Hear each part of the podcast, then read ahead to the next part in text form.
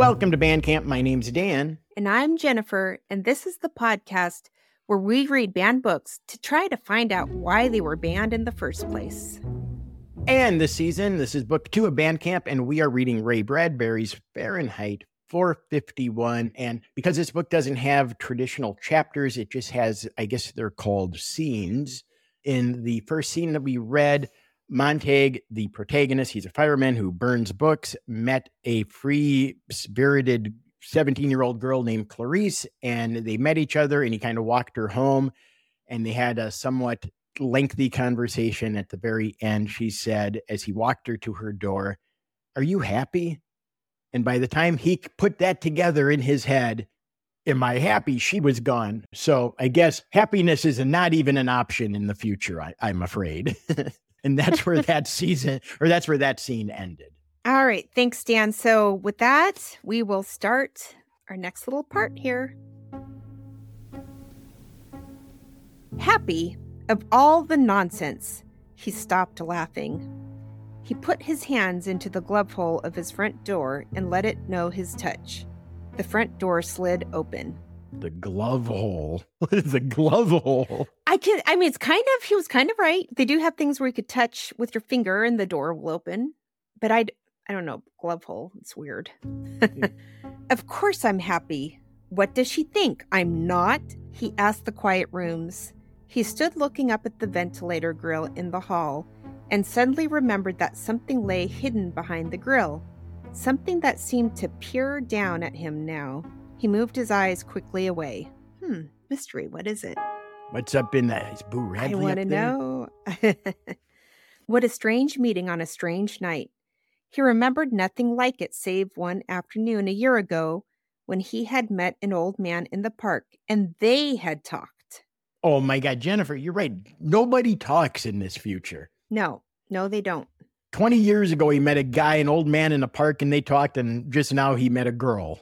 So people don't talk and books are banned. So it sounds like you need thoughts in order to speak. Yeah. If you don't talk or read after a while, I don't know. Like, I don't know what would happen to me. Maybe new thoughts. Self generated, self generated thoughts, right? It sounds like he's kind of lost in his own, like everyone in the future, except every once in a while you meet a 17 year old weirdo who's out there living the world, living the life.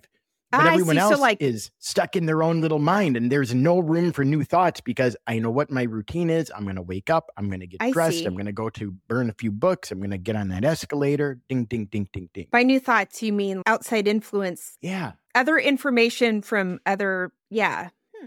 Well, thank God now we have TikTok, so don't worry about it. Montag shook his head. He looked at a blank wall. The girl's face was there, really quite beautiful in memory, astonishing, in fact. She Uh-oh. had a very thin face like the dial of a small clock seen faintly in a dark room in the middle of the night when you waken to see the time and see the clock telling you the hour and the minute and the second, with a white silence and a glowing. You've got to be kidding me, Ray Bradbury. You have Nope, got nope, to it's- be kidding me. what kind of sentence? It's I'm almost there. I can see the period coming. All certainty and knowing what it has to tell of the night passing swiftly on toward further darknesses, but moving also toward a new sun. Does it seem like he has a crush on her, maybe? Oh, oh God. Oh God, I hope not. Oh, I, he's Please 30 don't and end she's up 17. Being all pervy and so you know that's that happens a lot in books. I don't want it to happen in this book because I don't enjoy reading that sort of thing. Well, I'm sure we didn't fix that in the future. in a dystopian future. Oh, God. What? asked Montag of the other self, the subconscious idiot that ran babbling at times, quite independent of will, habit, and conscience. He glanced back at the wall. How like a mirror to her face. Impossible. For how many people did you know that refracted your own light to you? Oh, he's got it bad for her. Ah, don't say that. But I think he does. I, th- I think he- she just confused him. She's she just she planted a seed in his brain and he can't dig it out. People were more often he searched for a simile, found one in his work. Torches, blazing away until they whiffed out. How rarely did other people's faces take a view and throw back to you your own expression, your own innermost trembling thought. Oh, I don't like the word trembling. What incredible power of identification the girl had. She was like the eager watcher of a marionette show, anticipating each flicker of an eyelid, each gesture of his hand, each flick of a finger, the moment before it began. How long had they walked together? Three minutes? Five? Yet how large that time seemed now. How immense a figure she was on the stage before him. What a shadow she threw on the wall with her slender body. Okay. See, I'm telling you. Just don't look at her slender body. God, okay. He felt that if his eye itched, she might blink, and if the muscles of his jaws stretched imperceptibly, she would yawn before he would. Why, he thought, now that I think of it, she almost seemed to be waiting for me there, in the street, so damned late at night. He opened the bedroom door. It was like coming into the cold marble room of a mausoleum after the moon has set. Complete darkness. Not a hint of the silver world outside. The windows Sounds like a very different house than Clarice's house. Clarice's house is full of light, people talking. Meanwhile, he's going into a mausoleum. Yeah, it's kind of the, the polar opposite, right? Yeah. The chamber, a tomb world where no sound from the great city could penetrate. The room was not empty. He listened. The little mosquito delicate dancing hum in the air, the electrical murmur of a hidden wasp snug in its special pink warm nest. The music was almost loud enough so he could follow the tune. He felt his smile slide away, melt, fold over and down on itself like a tallow skin, like the stuff of a fantastic candle burning too long and now collapsing and now blown out. That's referencing the candle situation before, I think. Darkness. He was not happy. He was not happy. It says it twice. what you're telling me he's not happy? He's not happy. He said the words to himself. He recognized this as the true state of affairs. He wore his happiness like a mask, and the girl had run off across the lawn with the mask, and there was no way of going to knock on her door and ask for it back. She's really bugged him. yeah. This 17 year old weirdo. Without turning on the light, he imagined how this room would look. His wife stretched on the bed, uncovered and cold, like a body displayed on the lid of a tomb, her eyes fixed to the ceiling by invisible threads of steel, immovable and in her ears the little seashells, the thimble radios tamped tight, and an electronic ocean of sound, of music and talk and music and talk coming in, coming in on the shore of her unsleeping mind. The room was indeed empty. Every night the waves came in and bore her off on their great tides of sound, floating her, wide eyed, toward morning. There had been no night in the last two years that Mildred had not swum that sea had not gladly gone down in it for the third time. Well, that sounds like how I like to sleep. I put the earbuds in, I put on a sleep mask. I I have two. I have uh, dark out sh- uh, shades and dark out curtains. You wear the mask and the dark out curtains. Oh, absolutely. I like it to be uh, uh mausoleum like. Oh, you and Mildred would just, you could lay on the lids of tombs next to each other. the only thing that would make it better is like if I could be in a hyperbaric chamber. you don't like any gameplay. And it's time to go to bed. Jennifer goes to bed. Ray Bradbury, author and future teller. Ray Bradbury called it with the seashells. I think yeah. we have seashells. The the, the AirPods, AirPods, right? Yes. Everyone likes to fall asleep listening to a podcast. That's what people do. I think my ears are bigger because I wedge AirPods in them every night and then I tamp down tight. Yeah. I like seashells better than AirPods. Me too. The room was cold, but nonetheless he felt he could not breathe. He did not wish to open the drapes and open the French windows, for he did not want the moon to come into the room. So, with the feeling of a man who will die in the next hour for lack of air, he felt his way toward his open, separate, and therefore cold bed. An instant before his foot hit the object on the floor, he knew he would hit such an object. It was not unlike the feeling he had experienced before turning the corner and almost knocking the girl down. So he has like a, an extra sense. Maybe that's what saved him at the firehouse when he grabbed that pole real quickly. Oh, maybe. He's a sensitive. Super sense. His foot sending vibrations ahead. He's got a he's got a regular bat foot. received back echoes of the small barrier across its path, even as the foot swung. His foot kicked. The object gave a dull clink and slid off in darkness. He stood very straight and listened to the person on the dark bed in the completely featureless night. The breath coming out the nostrils was so faint it stirred only the furthest fringes of life a small leaf, a black feather, a single fiber of hair. Talking about her nose hair? No, I think she's barely breathing or something. Because it, it could barely move these things. Oh. He still did not want outside light. He pulled out his igniter, felt the salamander etched on its silver disk, gave it a flick. Two moonstones looked up at him in the light of his small handheld fire. Two pale moonstones buried in a creek of clear water over which the life of the world ran, not touching them.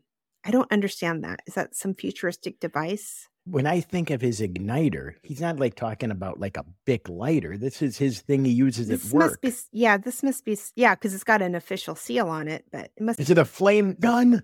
No, it's something he can hold in his hand. I don't understand. But Mildred, her face was like a snow covered island upon which rain might fall, but it felt no rain, over which clouds might pass through moving shadows. But she felt no shadow. There was only the singing of the thimble wasps in her tamped shut ears, and her eyes all glass, and breath going in and out softly She sleeps with her eyes open? That's creepy. in and out her nostrils, and her not caring whether it came or went, went or came. The object he had sent tumbling with his foot now glinted under the edge of his own bed. The small crystal bottle of sleeping tablets, which earlier today had been filled with thirty capsules, and which now lay uncapped and empty in the light of the tiny flare.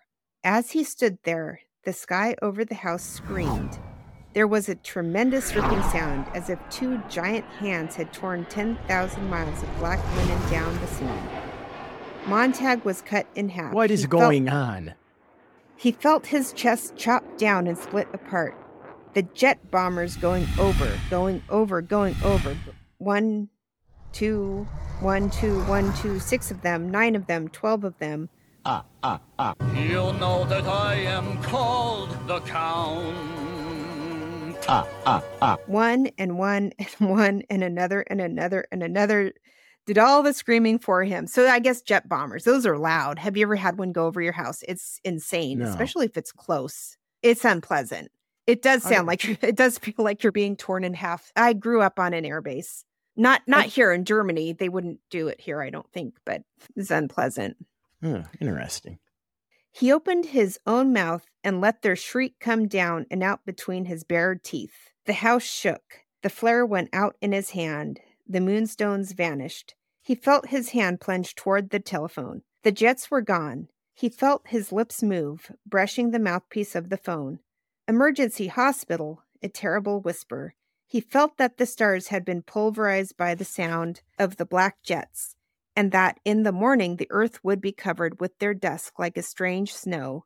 That was his idiot thought as he stood shivering in the dark and let his lips go on moving and moving. So he comes home. He finds Mildred, his wife, glassy eyed, barely breathing. He uh, stubs his toe on a, a sleeping pill bottle, and she took all of the pills that day. So she tried to off herself. Yeah, and he, he called the emergency services. So I was thinking maybe she took all these pills because there's constantly black jets flying over in the middle of the night and she needed to sleep. I mean, that's possible, but he did call an emergency service. Yeah. Keeps getting darker and darker. He's unhappy. Maybe she's unhappy too. They had this machine. They had two machines, really. One of them slid down into your stomach like a black cobra down an echoing well, looking for all the old water and the old time gathered there. It drank up the green matter that flowed to the top in a slow boil. Did it drink of the darkness? Did it suck out all the poisons accumulated with the years? It fed in silence with an occasional sound of inner suffocation and blind searching. It had an eye. Where what are we going? What's going on here?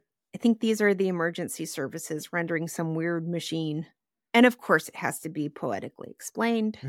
Okay, so they stuck a uh, a snake like object with an eye down her throat. that sucks up. Yeah, it's maybe right. her stomach's getting pumped or something. All right. all right. The impersonal operator of the machine could, by wearing a special optical helmet, gaze into the soul of the person whom he was pumping out. Is that true? It sounds like laparoscopic surgery, or they stick a tube with a right. camera down there. What did the eye see? He did not say. I don't think they had that in the 50s. He came up with laparoscopic surgery. Ray Bradbury, author and future teller. He saw but did not see what the eye saw. The entire operation was not unlike the digging of a trench in one's yard. The woman on the bed was no more than a hard stratum of marble they had reached. Go on, anyway, shove the borer down, slush up the emptiness, if such a thing could be brought out in throb of the suction snake. The operator stood smoking a cigarette. The other machine was operated by an equally impersonal fellow in non stainable reddish brown coveralls. This machine pumped all of the blood from the body and replaced it with fresh blood and serum. Hmm. They put weird things in people? And whenever anything goes wrong, pump it out, put Yeah, new but- in. But why blood and serum? Is there like a weird serum they add to people? New improved with additive serum? I hear it has collagens. Got to clean him out both ways, said the operator, standing over the silent woman. Wait, they're going up her butt too? No, no, no. I think he means the stomach and the blood. Why does my mind right away go, now that Cobra eye's going up the can? I don't know. God. No use getting the stomach if you don't clean the blood. Leave that stuff in the blood, and the blood hits the brain like a mallet. Bang, a couple thousand times, and the brain just gives up, just quits. Stop it, said Montag. I was just saying, said the operator. Are you done? said Montag. They shut the machines up tight. We're done. His anger did not even touch them. They stood with the cigarette smoke curling around their noses and into their eyes without making them blink or squint. That's 50 bucks. it really sounds like a service, like an oil change or something. It really does. Just top off the fluids. two grease monkeys show up smoking cigarettes with two tubes. First, why don't you tell me if she'll be all right? Sure, she'll be okay. We got all the mean stuff right in our suitcase here. It can't get at her now. As I said, you take out the old and put in the new, and you're okay. Neither of you is an MD. Why didn't they send an MD from emergency? Hell, the operator's cigarette moved on his lip. We get these cases nine or ten a night. Got so many starting a few years ago, and we had the special machines built. With the optical lens, of course, that was new. The rest is ancient. You don't need an MD case like this. All you need is two handymen. Clean up the problem in half an hour. You know what this reminds me of? It's like the guy who did my roof in Florida, Vinny. Oh yeah, just call Vinny over. Vinny and his friend Mike. Yeah, you all you need is Vinny and Mi- I call Vinny. Then Vinny says, "There's a big job. I need Mikey to come over." Right. And they invested in these machines. So Vinny calls Mike, "Bring the Cobra tube." right. And when you said that he laughed or he said something where he said "hell" and the cigarette stayed on his lip, Yeah. Doesn't remind you like a marionette, like those old oh, marionettes Oh, yeah. where they would smoke, but the cigarette was like glued on the bottom lip. So whenever the, the marionette's mouth would open, the cigarette would move. It's funny. Look, he started for the door. We gotta go. Just had another call on the old ear thimble. Ten blocks from here. Someone else just jumped off the cap of a pillbox. Call if you need us again. Keep her quiet. We got a contraceptive in her. She'll wake up hungry. So long. This is kind of, I mean, it's dystopian and scary, but uh, this is, this, there's a bit of humor here. And he nailed it again because Mhm. not only are the seashells where you can play podcast or whatever, Mhm. he also took a call. Totally. It's like an iPhone on an AirPod. Ray Bradbury, author and future teller. Yeah, that's right. The old ear thimble. And the men with the cigarettes in their straight lined mouths, the men with the eyes of puff adders, took up their load of machine and tube, their case of liquid melancholy, and the slow dark sludge of nameless stuff, and strolled out the door. How you just described them. They're not marionettes, they're Muppets. They're like Beaker. Yeah, Beaker. Like if Beaker had a cigarette, a felt cigarette glued to his felt lower lip. That's who these guys are. Montag sank down into a chair and looked at this woman. Her eyes were closed now, gently, and he put out his hand to feel the warmness of breath on his palm. Mildred, he said at last. Well, I mean, so he's a good guy because he cares about his wife. He wants her Yeah. to be okay. Yeah. There are too many of us, he thought. There are billions of us, and that's too many. Nobody knows anyone. Strangers come and violate you. Strangers come and cut your heart out. Strangers come and take your blood. Good God, who were those men? I never saw them before in my life. So it sounds like he doesn't like the way things are. I didn't like Vinny when I first hired him to fix the tile work in my place. I grew on you. Half an hour passed. The bloodstream in this woman was new, and it seemed to have done a new thing to her. Her cheeks were very pink, and her lips were very fresh and full of color, and they looked soft and relaxed. Someone else's blood there. If only someone else's flesh and brain and memory. If only they could have taken her mind along to the dry cleaners and emptied the pockets and steamed and cleaned it and reblocked it and brought it back in the morning. If only. So much for him being a good guy. Oh, well, he knows that that's not her. It says someone else's blood there. I, I think he's, it's weird. It's a little bit creepy. If you could do this, if you felt like crap one day and you could just run over to Minute Clinic or call a couple Muppets to come over, hook you up to a tube, five minutes later, you got all new fluid in you, like an oil change, wouldn't you go for that? I mean, that's the point. Like, if it was still me, yes, but it sounds like whatever serum or blood they put in there Oh, is not her. That's that's the way I'm reading it. He got up and put back the drapes and opened the windows wide to let the night air in. It was two o'clock in the morning. Was it only an hour ago? Clarice McClellan in the street, and him coming in, and the dark room and his foot kicking the little crystal bottle?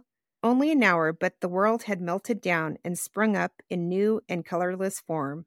Laughter blew across the moon colored lawn from the house of Clarice and her father and mother and the uncle who smiled so quietly and so earnestly.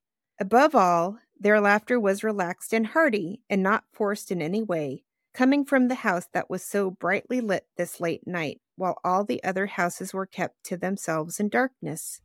Montag heard the voices talking, talking, talking, giving, talking, weaving, reweaving their hypnotic web.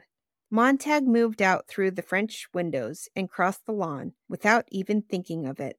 He stood outside the talking house in the shadows, thinking he might even tap on their door and whisper, Let me come in. I won't say anything. I just want to listen. What is it you're saying? So he wants to join them. yeah. It's a fun house.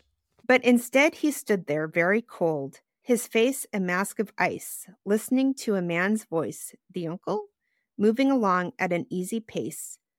Well, after all, this is the age of the disposable tissue.